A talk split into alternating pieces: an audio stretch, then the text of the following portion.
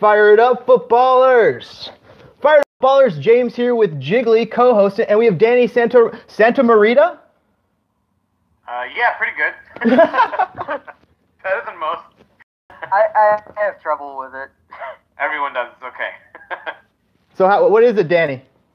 Santaromita. You were very close. Santaromita. Got it.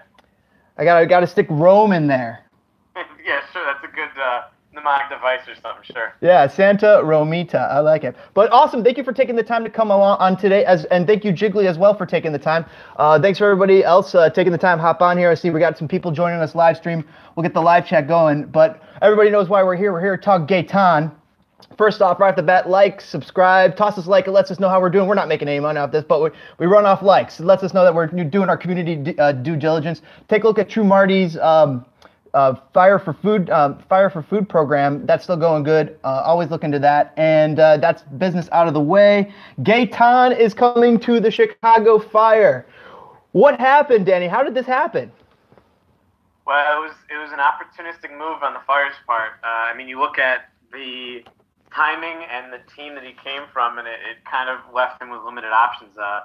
His Chinese club had signed a fifth foreign player, and you can only have four in that league, so they had to move one of them, and it was late February when they added that extra player.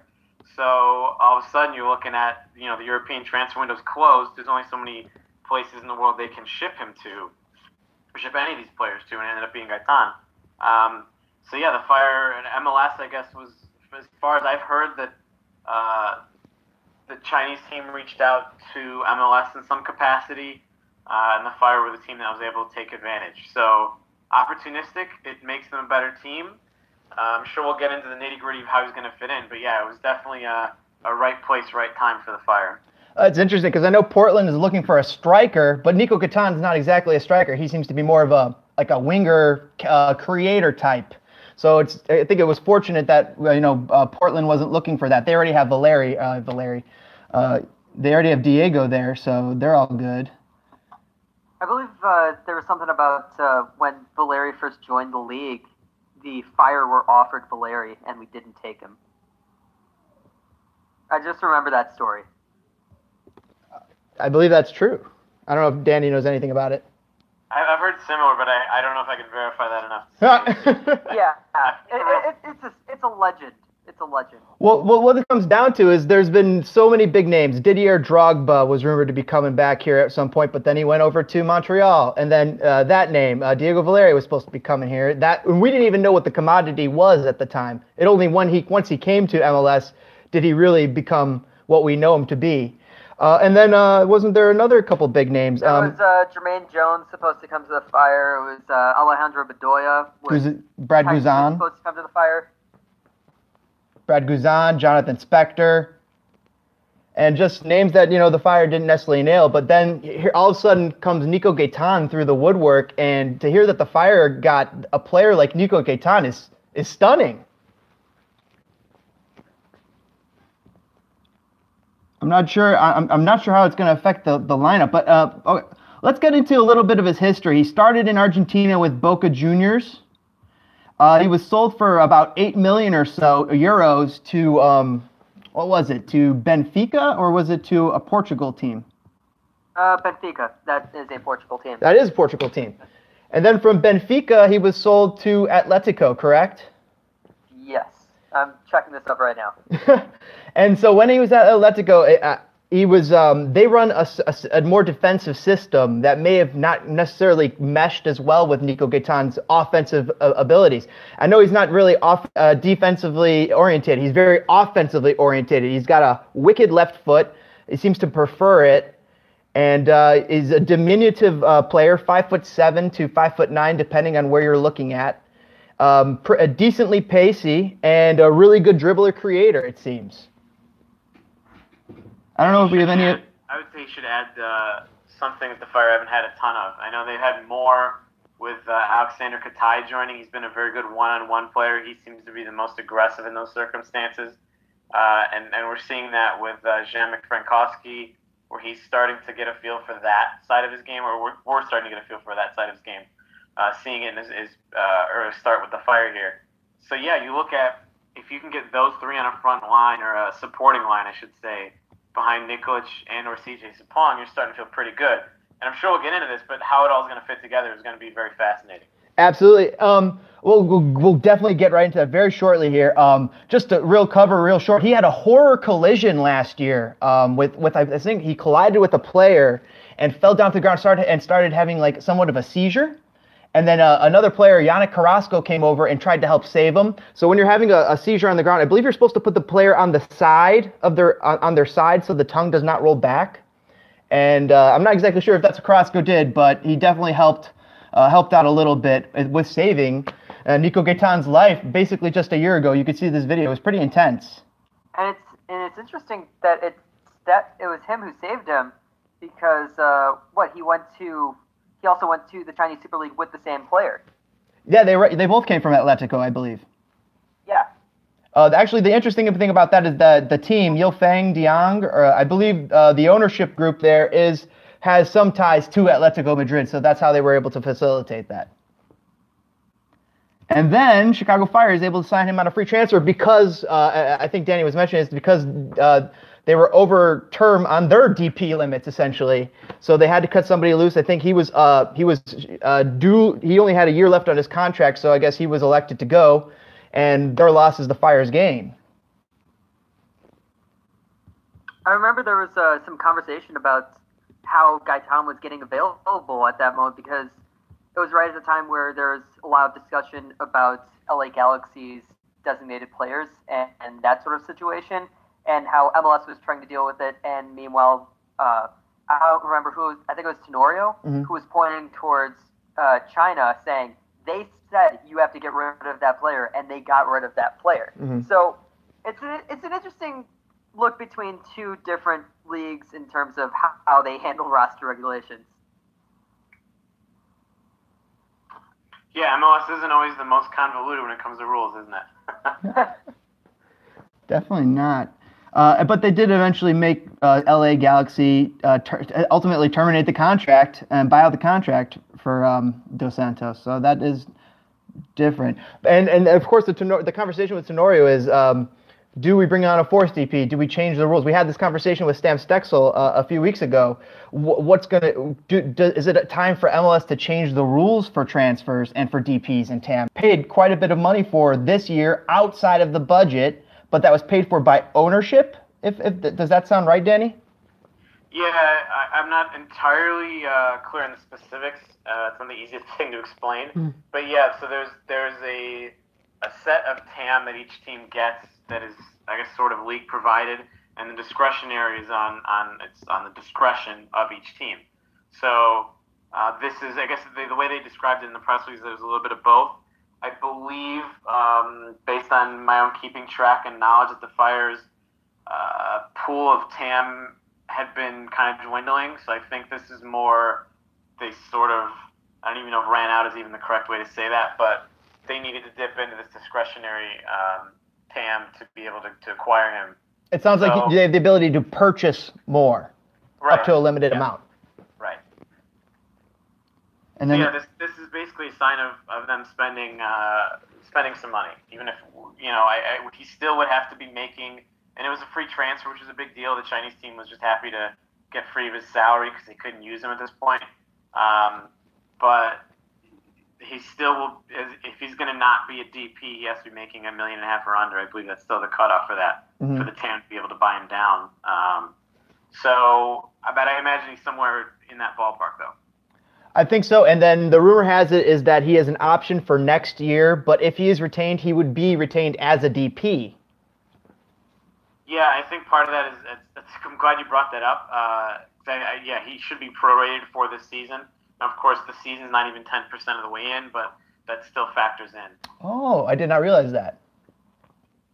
Yeah, we've had that come, I believe that was with Katai, was something similar, where that's why he was a TAM player last season, because he did not, he started as a loan player, and then the Fire were able to work the system to get him as a DP this year with the transfer fee, and that was part of why there was some logistical issues with the negotiations with him last season. But yes, that's somewhat similar in that way. but he was a transfer fee, and Gaitán is not. So the curious thing about Gaitán though, is a lot of the TAM players, they're TAM players, and a lot of the DP players are maybe an echelon above TAM players. Gaitán, he might be an echelon above. He might be a DP player, as he's going to be getting essentially a DP contract salary next year, but we're getting him at a DTAM rate. That has to be huge, huge for the Fire's roster, I think. Yeah, and also just looking at you're looking at that option for 2020, where he could become a DP. You're looking at the DPs on the roster now. We talked about Katai. He also has an option for next season, or the Fire have an option for him for next season. It's the same thing as with Gaitán. Nikolić is out of contract, and Schweinsteiger is out of contract. And who knows if either one of those could be back, but there is some flexibility in the longer term, or at least going into 2020, if they want to keep Gaitán and have to move him to a DP spot, there are ways they can do that. Of course, you don't want to lose Schweinsteiger or Nikolić, although who knows if Schweinsteiger would want to come back anyway, but that's another discussion. But just saying there's some flexibility in that front. Who knows if we're looking for some sort of value out of Nikolić soon. Yeah, especially with C.J. Sapong playing well, that would be a heck of a gamble to try and sell him or trade him as opposed to re-signing him or letting him go. But sure, that's a possibility. I think with Gaitán coming in, I think it's really going to benefit a player like Nikolić.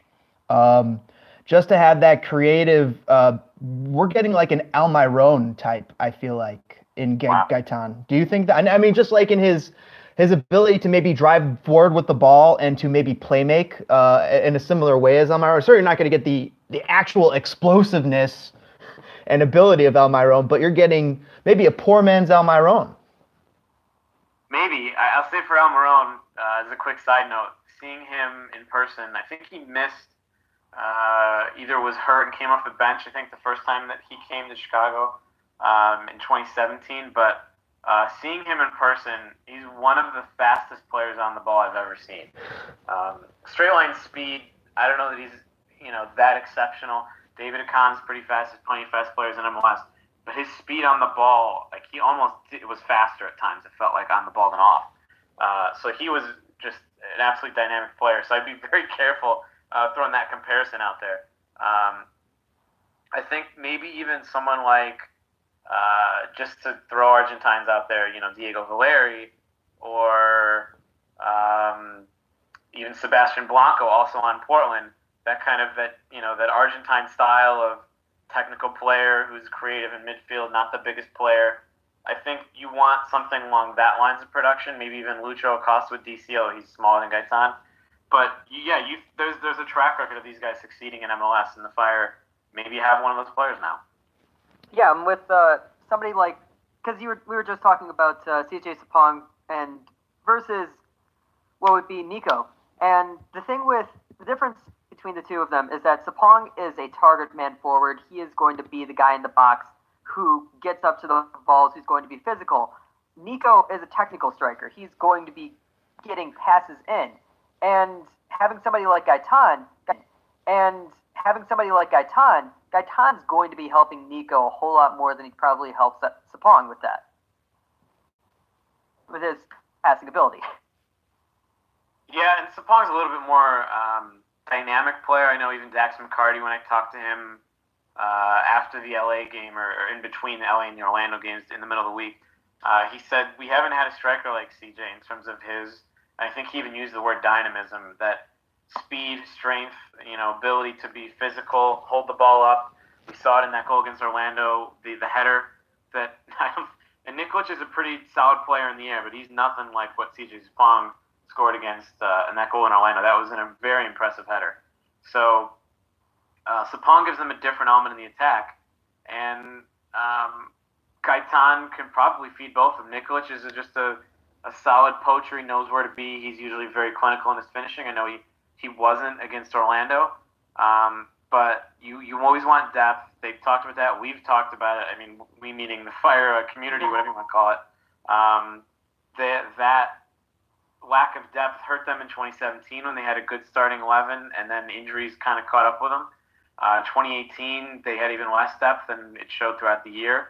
So you're looking at an attack that could have Sapong or Nikolić on the bench, probably Sapong, but he's hot right now, so they might ride that a little bit.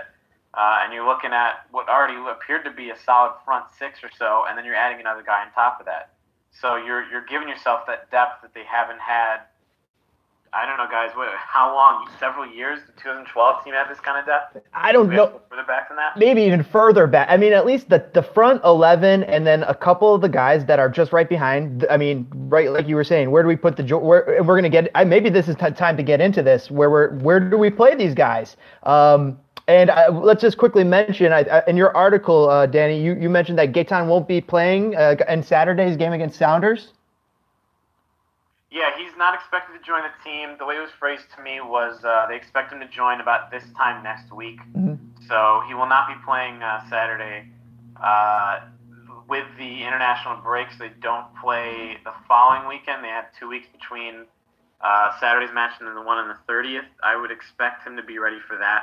But they still could ease him in. I'm not going to promise he's going to start or anything, but yeah, he won't play Saturday, and I would expect him to be at least somewhat integrated by the following match, though. So that's March 30th is the following match against New York Red Bulls. That'll be at home in Bridgeview. Probably going to be a sellout now. That's a lot.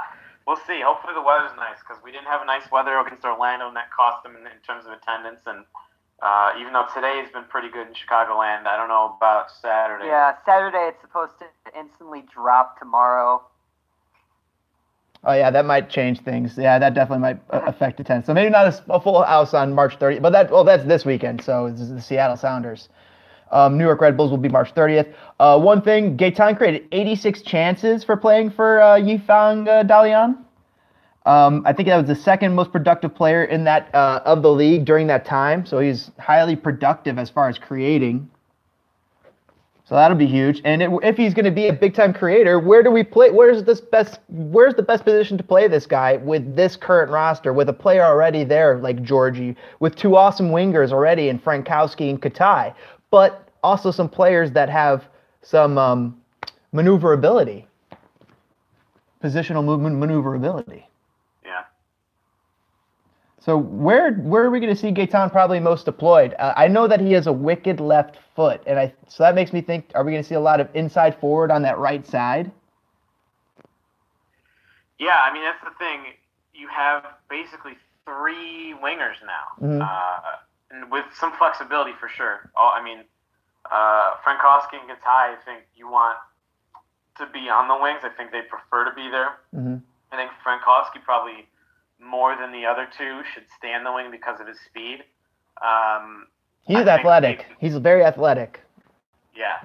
So, yeah, you want to be able to let him run those flanks. Mm-hmm. And maybe Katai is most suited to play centrally, even though I still think he's got a little bit of that Arturo Alvarez cutting inside in his game. I don't know if there's somewhat different players otherwise, but definitely that one-on-one ability and cutting inside. So he moves inside, he kind of loses that, but he's able to drift. I noticed that there was one play, I think it was in the first half of the LA match, where Frankowski was in the left wing.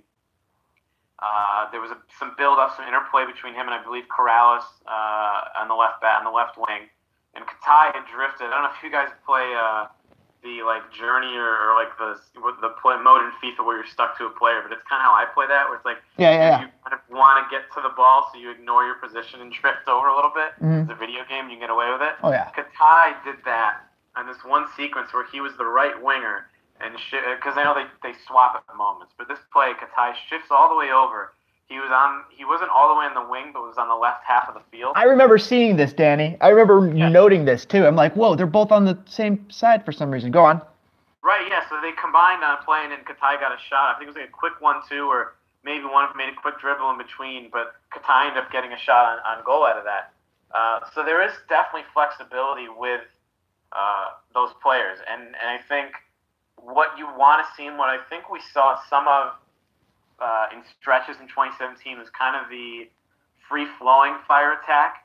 And I think when that team was kind of hitting on all cylinders in the attack, it was when Matt Polster was having the freedom to run forward on the right back. It was when David Acom was having the freedom, creating well with his speed, and Nikolić was poaching in front, and the midfield was under control, and you could see just that movement. And I think Katai and Frankowski could get there with some time, and I throw Gaitán in there. And the thing is, what we saw last season where they weren't able to achieve that was Katai had that run when he joined the team early on when he was on fire. And then they picked up his option and he slumped, coincidentally or not, I don't know. But teams did start to sort of double team him or focus in on him.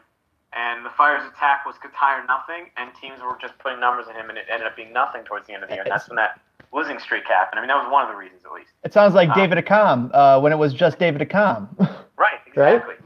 So I think you see Katai and now Frankowski and then Gaitán, and you won't be able to focus in on one or two of those guys. That's ideal. Now, of course, it has to fit together, and that chemistry has to come. But I think that's the thought process probably in the minds of Nelson Rodriguez and Veljko Paunović right now. Mm-hmm. You have some comments, Jiggly?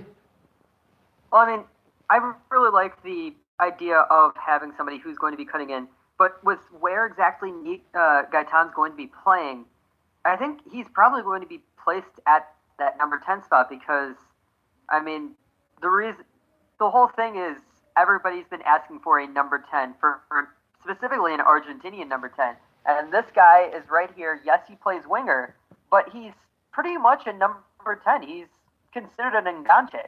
So if we're going to be playing him, he's probably going to be playing in that spot. But then the question becomes, what do we do with Georgie Mihailović then? Where does Georgie go? What do you think, Danny?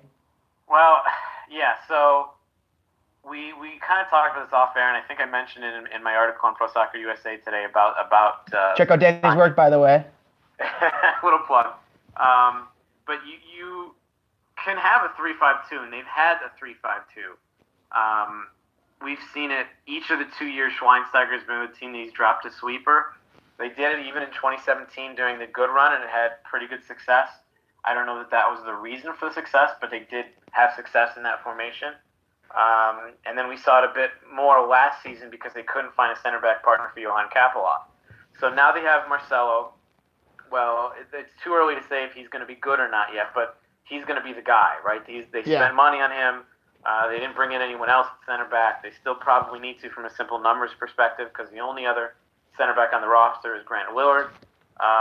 And you simply need more bodies than that. And it seems like it was reported that the one of the center backs that they were in for has fizzled out.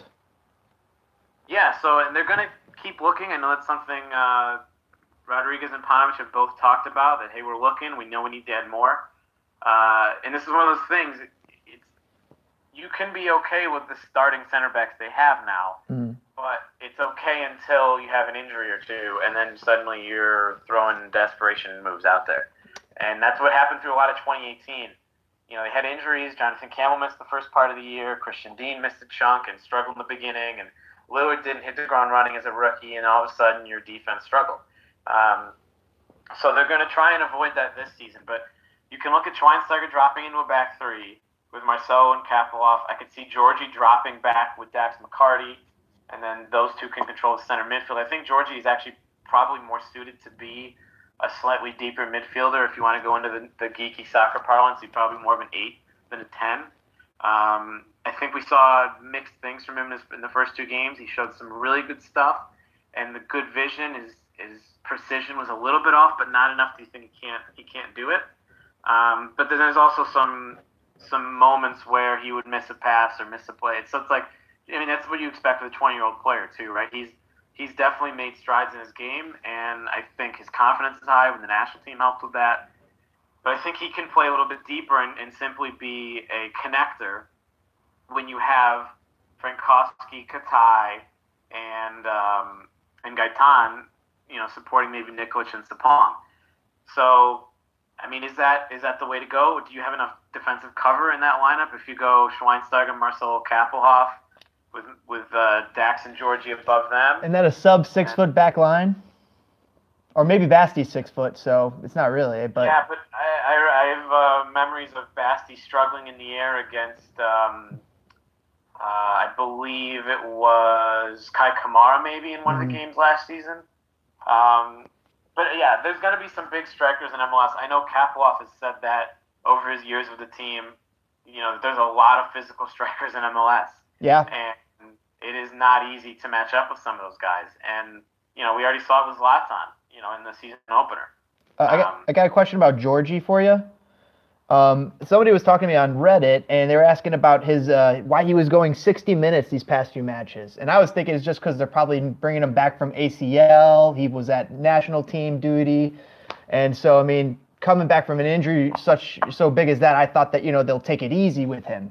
Is that what's going on there? Or is that just because, you know, maybe he was showing some mistakes? Well, I think different situations in the different matches so far. I think the Orlando match, everything gets thrown out of whack when you have a red card. Mm-hmm. And then Georgia got subbed off 5 minutes after Corrales' red card. So I don't know that you can really read into that too much, because when you're down a man and a goal, everything becomes tactical in terms of your, you know, your substitutions, and not necessarily, you know, we only wanted this guy to go this many minutes or he's struggling. I think it's simply getting the shape and getting, you know, finding a way to scrap out that point that they did. As far as the LA match, I think it's fair to question some of those substitutions, or at least, you know, wonder why they happened the way they did. I think Katai was one of the most dangerous players. Him and Frankowski were showing some of that chemistry in the early part of that second half in LA, and then Katai got subbed off right after the goal, the first LA goal, and the Fire's attack did not look the same after. And I think part of that, too, was the midfield. They were getting – the LA had started to push forward. The Fire were struggling to absorb the pressure. But again, we're looking at a small sample size here too. Like I said, the Orlando match is weird because of the red card, and then you only have one other match to go off of. I think it's too early to call it a trend or that they're being careful with him or anything yet. So we're kind of talking about it, and we're talking right around it. Corrales got that red card. Who's going to start at left back next match? Do you even have a left back? Do we? Don't we have a kid? No, actually, apparently he's injured. I was looking on Transfermarkt, and it says he's got a hamstring injury or something. Yeah, he's been nursing an injury since the preseason, I believe. You're talking about Edwards? Yes, sorry. Yeah. Sorry. No, not Edwards. I'm talking about Andre Reynolds. Oh, yeah. Reynolds.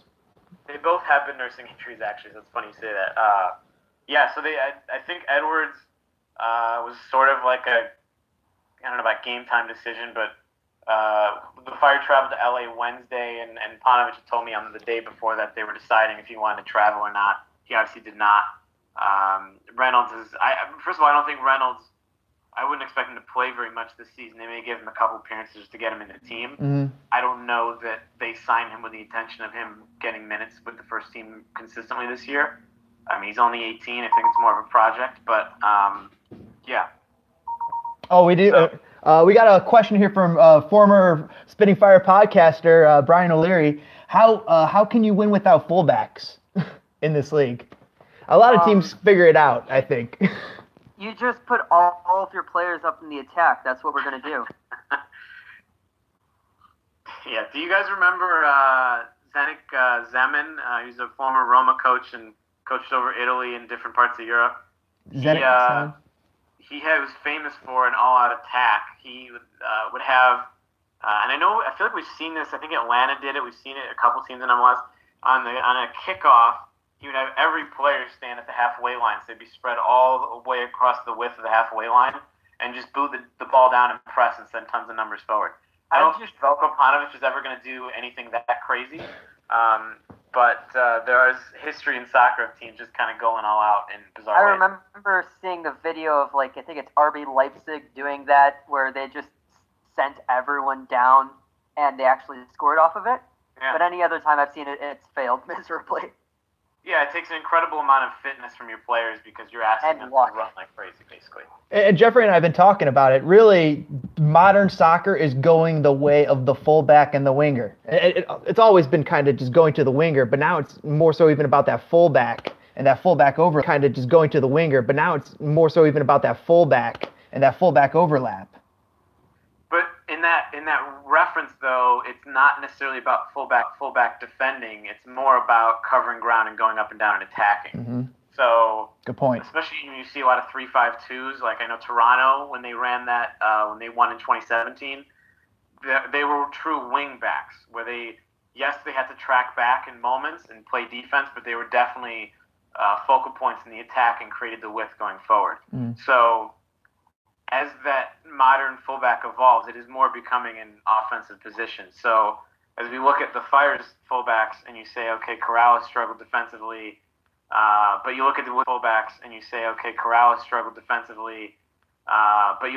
had on the other side. Diego Campos was, a converted attacker that they sent to right back because he serves in a really good ball. I think he's a good crosser. He's fair in terms of how he's able to connect and dribble and pass and everything. And he's also a good set piece delivery guy.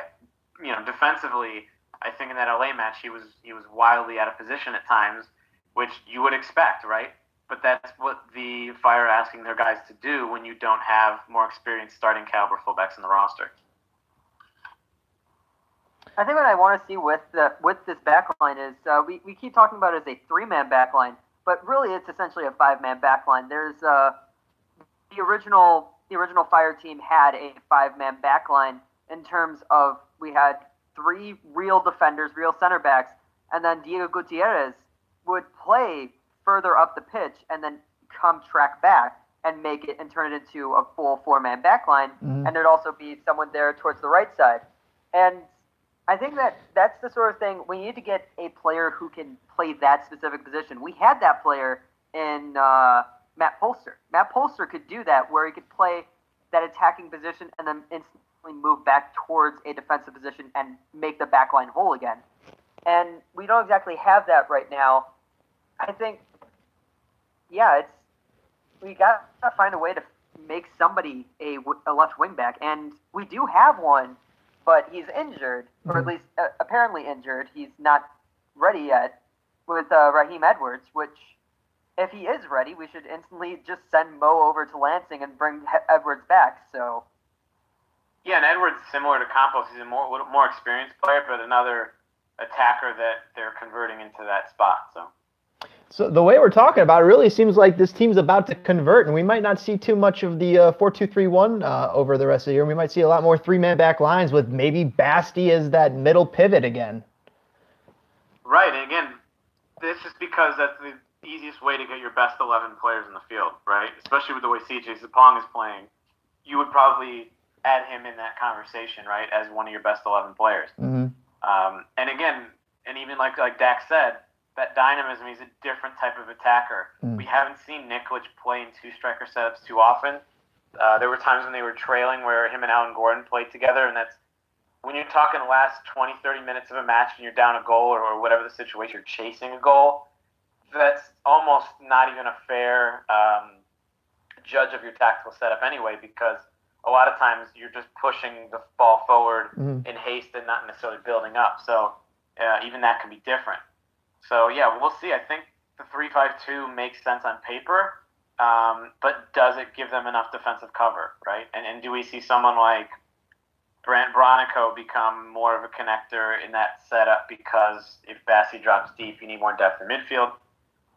So, yeah, I think it's going to be very interesting to see how Paunović deals with this. I mean, do we see someone else that we don't expect go to the bench? Like, would they consider benching Katai? And, again, this all seems full help. The odds are one of these let's call it front 7 or 8 guys that we would consider midfields or forwards in this setup.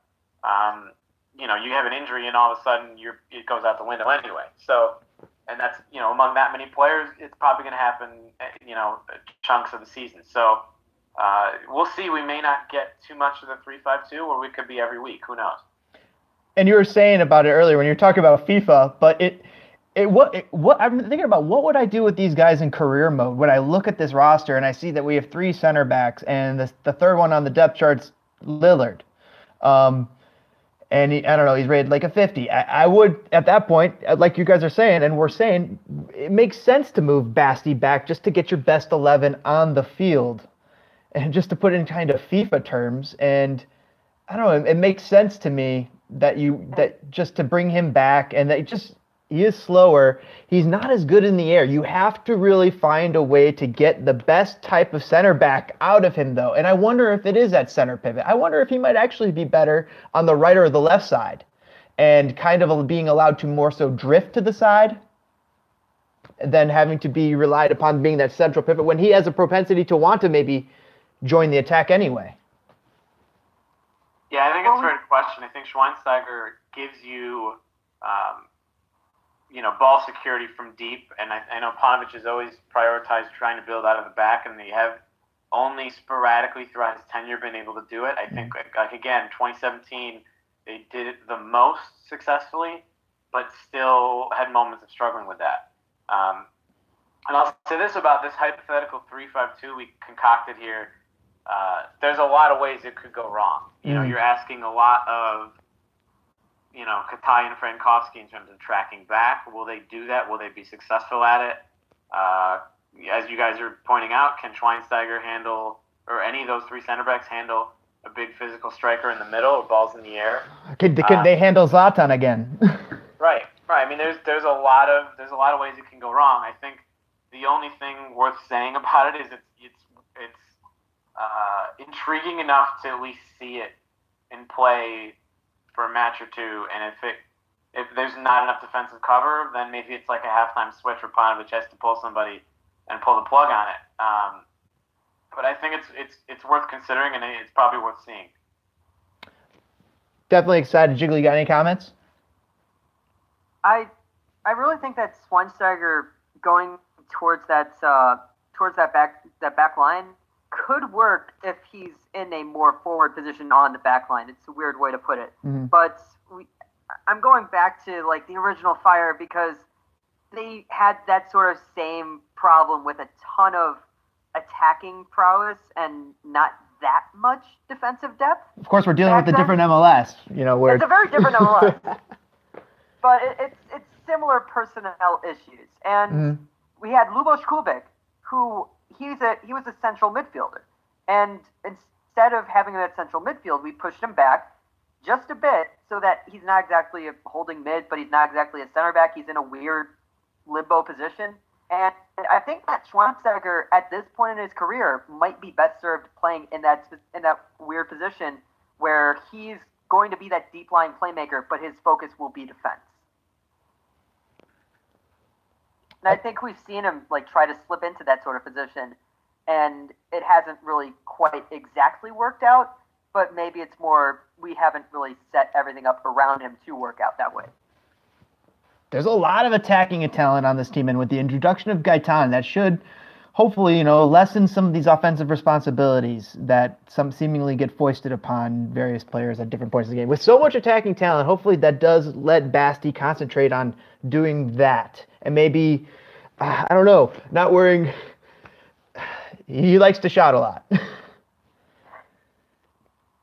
I'm just, focusing on the teammates. I wonder if Gaitán is the key to unlocking Paunovic's offense, is what I'm trying to get at. Yeah, we'll see. This is definitely the most attacking talent on paper that they've had. I think even more than the 2017 team, which I think was a far more balanced team. I think this one looks very attacking heavy as we see it right now. I'm excited. Anything else we want to cover here, boys? Everybody, you can fire your last questions here for Danny and Jiggly and myself. Let us know here in the chats. Let's see. Jorge went to his first Fire game. Congrats. O'Leary says 253 all day. Also O'Leary saying thinks Jiggly's awesome. Thank you, Danny, for coming on, by the way. Let's see.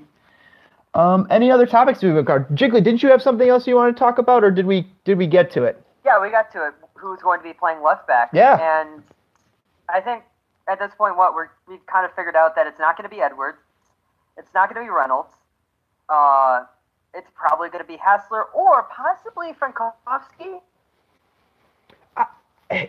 I would see Campos or Hassler there before I see Frankowski, but. That's not he can play that left side, so maybe that's not a horrible shout. Or maybe moving Campos to the left side and having Frankowski play the right back. I just wonder how well two-footed Campos is.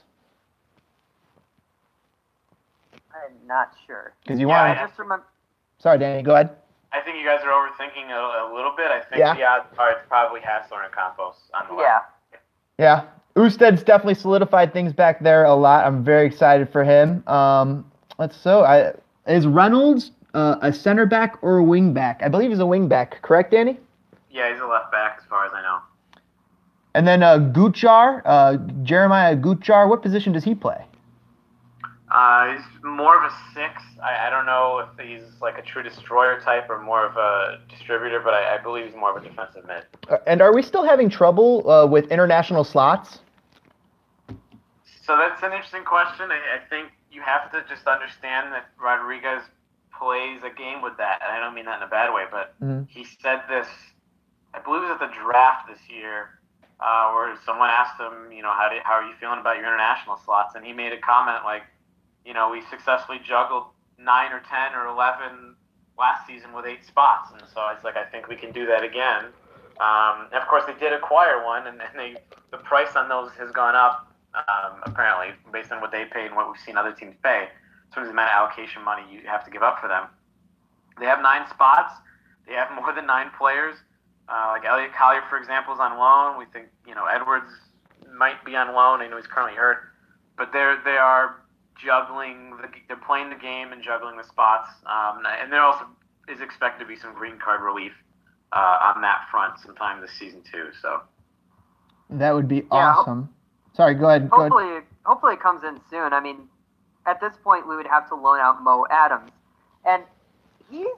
Okay, he hasn't made the 18, so that's why I'm thinking if we need Edwards soon enough, we should probably be making that move. But since Edwards is still apparently injured, we can't exactly do that. And Mo Adams is kind of stuck in a weird spot right now, and I think I really want to see him play, but I don't think he has too much of an option to be able to play right now.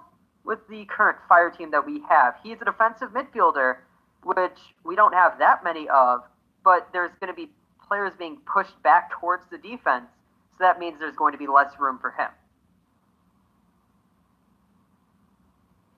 Probably Brant Bronico is going to be ahead of him on the depth chart, too. I mean, maybe he's a direct replacement for Dax at the mid, and maybe if we see Georgie drop into that center mid role, and Baskey back, maybe Brant's the go-to sub for that center mid spot.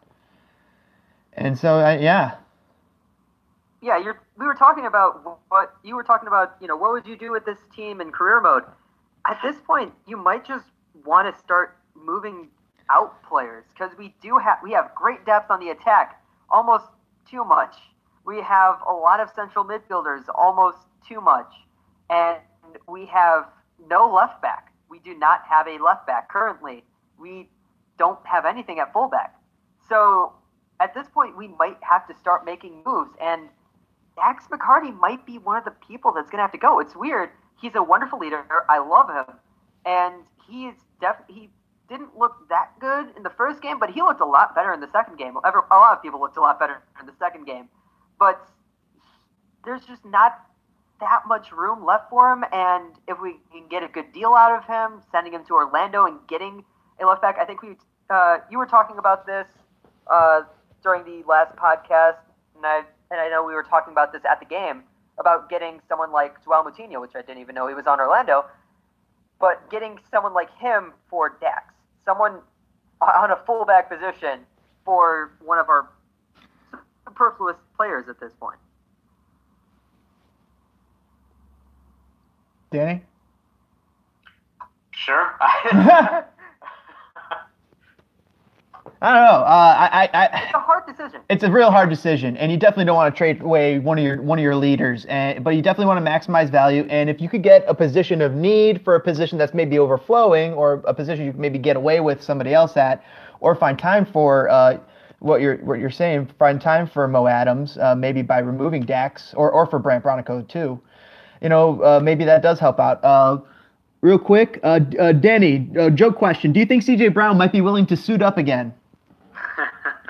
There's your fourth center back, right? And what about Klopas suiting up again while we're at it? Oh, boy. I'm embarrassed to say, this is a funny story, actually. Was it for the All-Star game, I believe, we had a media game at the Fire pitch on the north side, and Klopas was there among others. And I hadn't kicked the ball. I mean, I play rec now, so I'm not as rusty. I'm not going to say I'm any good at the moment. The skills of my youth have gone. But I hadn't touched the ball in probably a year or two at that point. First touch, I kick a pass to Klopas. It is a solid 20 feet away from him. He just stops and stares at me and goes, even in my prime, I couldn't reach. This is warm-up, mind you. And we're just like in a circle passing the ball around, and he just says, yeah, even in my prime, I couldn't reach that one. And that's about as embarrassed as you can be. Like, oh, no, that's a typical first touch, and you haven't touched the ball in a year. Hey, we need a fullback. How about we get someone like Jim Curtin or Sega to come back? I'm seeing Zach Thornton as a shout. Zach Thornton could take off the goalie gloves and maybe go left back. That was a joke thing that we were talking about on Twitter, but if we see Richard Sanchez lining up at left back, I will lose my mind. I don't know what I'll do, but I'm gonna do something fun. It worked out the other way for Ederson of Man City. He was actually a converted left back to goalkeeper. The second coming of Jorge Campos. Huh. That'd be awesome. Real quick, let me finish up a little scouting report here. I don't know if you guys want to. You can add in your comments if I maybe don't misspeak. This is a scouting report from like 2012, so it's definitely 7 years old. But I imagine some of it is definitely similar. But you know, players get older in age, out of things, so and out of habits and behavior. So versatile across the midfield, attacking midfield line, left wing, Cam, right wing. I think we're gonna see that.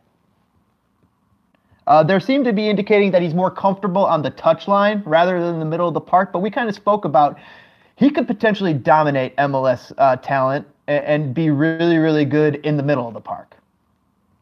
Yeah, as long as he moves around, if he has that movement around the park, he's going to be able to get those chances on the touchline. Mm-hmm. Apparently, he's an outside shooting threat, whether he's outside of the box, inside of the box, or even just 5 yards wide of it. He's got a wicked curler of a left foot, not necessarily Robin-like, but maybe but there's a comparison for a ridiculous left-footed shot.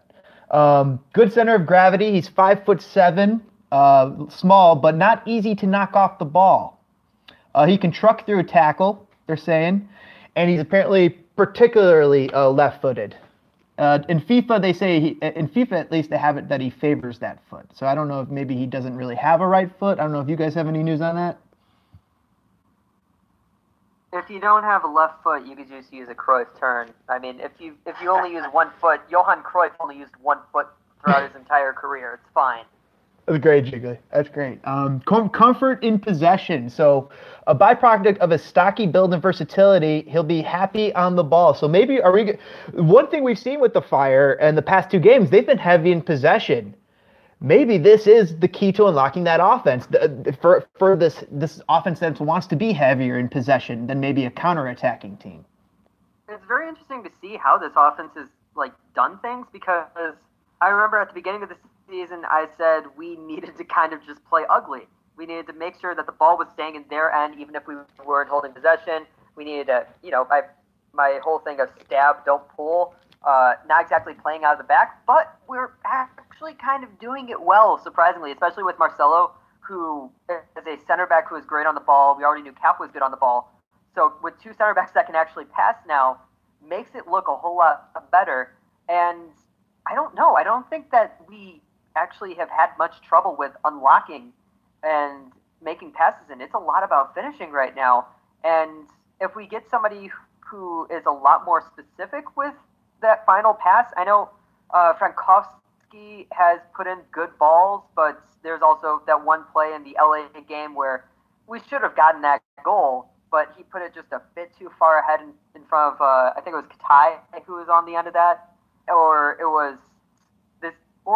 you have the other side where for some reason our striker isn't exactly scoring. We still need another offensive.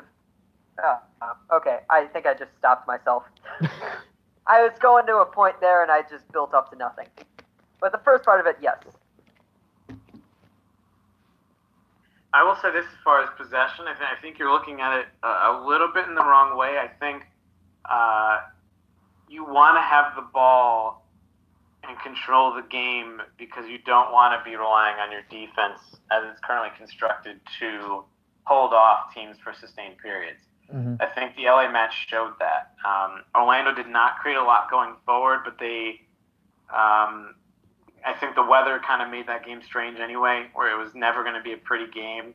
I think Orlando was very solid defensively until the very end, which is ironic. But you look at what the Fire have done in both of their games is win the midfield battle for the majority of the match. And that is going to be key for them, because I think if they're going to drop back and absorb pressure, they're going to struggle. So I think that's more a statement on the defense than the attack. Like, you want that attack to have the ball, and it looks like they should be able to, like, they're not going to need to play on the break to create chances. Like, that looks like you have enough players who can beat players with speed, beat players one-on-one, and beat players with passes, that you should be able to create chances through the run of play, ideally. I think you hit on it too. When you were you basically mentioned the way they played last year, which was invite guys to come at them almost, and they played a little too deep. So hopefully we do see the opposite of that, a lot more forward thrusting and control of the ball, but more forward thrusting and not more so playing out of the back, but keeping it on those dangerous wings. O'Leary, and we said this, if Fire can figure out that defensive woes, the defensive woes, they could be a real threat. That's true. A couple of weaknesses for Gaitán real quick. Inability to play in a flat four. We're not signing him to be a Georgie Mihailović, Basti Schweinsteiger central midfielder, so that makes sense. But defensive contribution, not really good, but that's to be expected. And he would be very good at a possession-hungry, high-pressing team, or against a possession-hungry, high-pressing team, is what they're saying, being such a creative outlet. So he's going to bring a lot to the Chicago offense, and hopefully he's not a bust. Do you guys see any chances of that? Anything can happen. Injury, unhappiness. I mean, MLS is one of those leagues where on paper, any player who has had recent success in Europe and is still in his prime should be good enough to succeed in MLS. But there's a lot of reasons it could go wrong. So I'd say, sure, you'd expect him to do well, but who knows what happens. I did want to touch on specifically, we were talking about him playing centrally. There was an issue during the last game that I just saw while I was rewatching it. The Fire kind of just formed this circle around the entire Orlando team. We had no one in the center. I know, like, my dad came home yelling about it. We had no central presence, and I did see that we just kind of had a circle around them, and I don't know exactly how, like, it could work with just going around them, but it means that we are lacking a lot in the central midfield. And if we're getting somebody who doesn't like to play centrally, it might cause issues. Any thoughts, Danny? Sure. I mean, again, I don't know enough about his game to really get into the nitty-gritty of that. Right. I think, depending on the formation we already talked about, it, based on personnel, there's a lot of ways that defensive shape could be problematic. So until we see it, you don't know how that could play out. That's all I'm saying is you want to see the best players on the field together and see if it works. And if it doesn't, it's a 34-game regular season, and hopefully you can figure it out quickly and find a solution. So I think you have to run through the possibilities, both in training and then in matches, and see what fits and figure it out. I think this is going to be, on that note, one of the most I guess, I don't want to say difficult as in like he doesn't have talent, because I would say the 2016 team was very difficult for Paunović in terms of just the lack of talent he had. But it's going to test Paunovic's coaching chops in terms of figuring out how to get this team to work, right? So it's first world problem having too many talented attacking players, right? But is absolutely going to test his ability to make it all work. All right, I got a couple final questions for us as we'll kind of close it down here. Final questions here. What do we all expect out of Gaitán? I'm expecting, maybe 8 assists. I'm just going to throw some stats out there. 8 or 9 assists and maybe 4 or 5 goals. You guys think more goals than assists? What do you think? I think double-digit assists. When he was first signed, I was like, I looked angry about it, but it's like, no, I think he's going to do great, and that was the problem that I saw with him, pushing people out of positions. But at this point, about him solely doing well, he's going to do well in this league. Mm-hmm.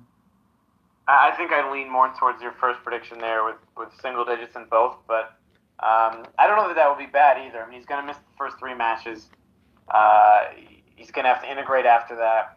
I think if you get like 5 and 9 out of him, that's solid. Again, but that's only because you're expecting Frankowski to give you some goals, you're expecting Katai to give you a handful of goals, and you're expecting Sapong and Nikolić to give you a solid number of goals. So you don't need a ton of goals from Gaitán.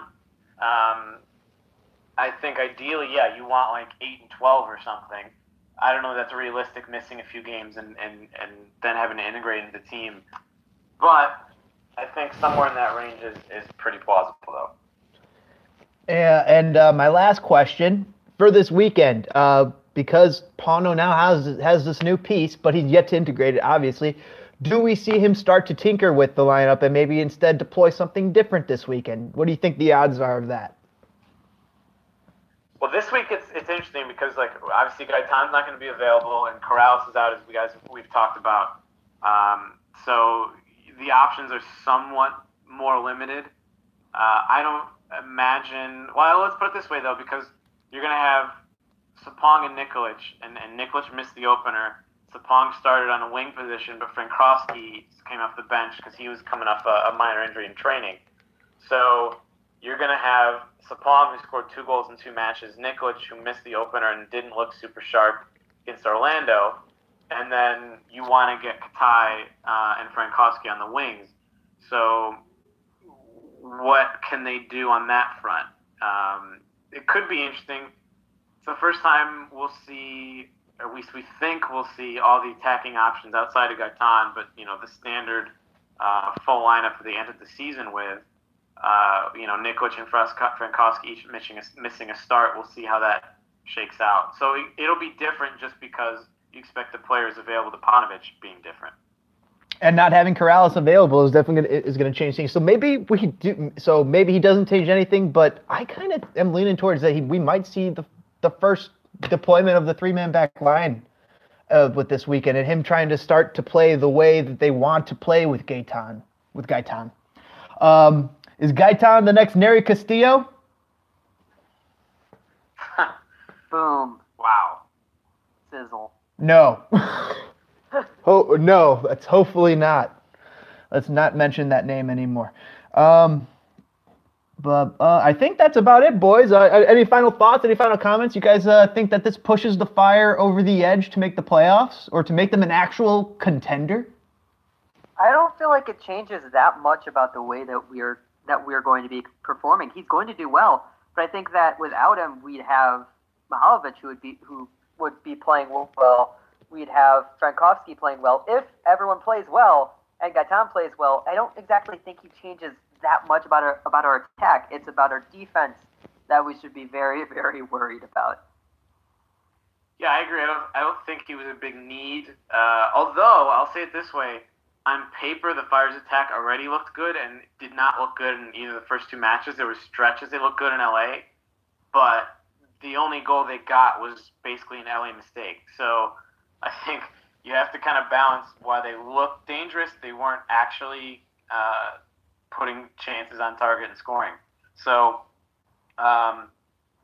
he makes them better, and I think it may force Paunović and the Fire to be more attacking, which probably is good for this team anyway.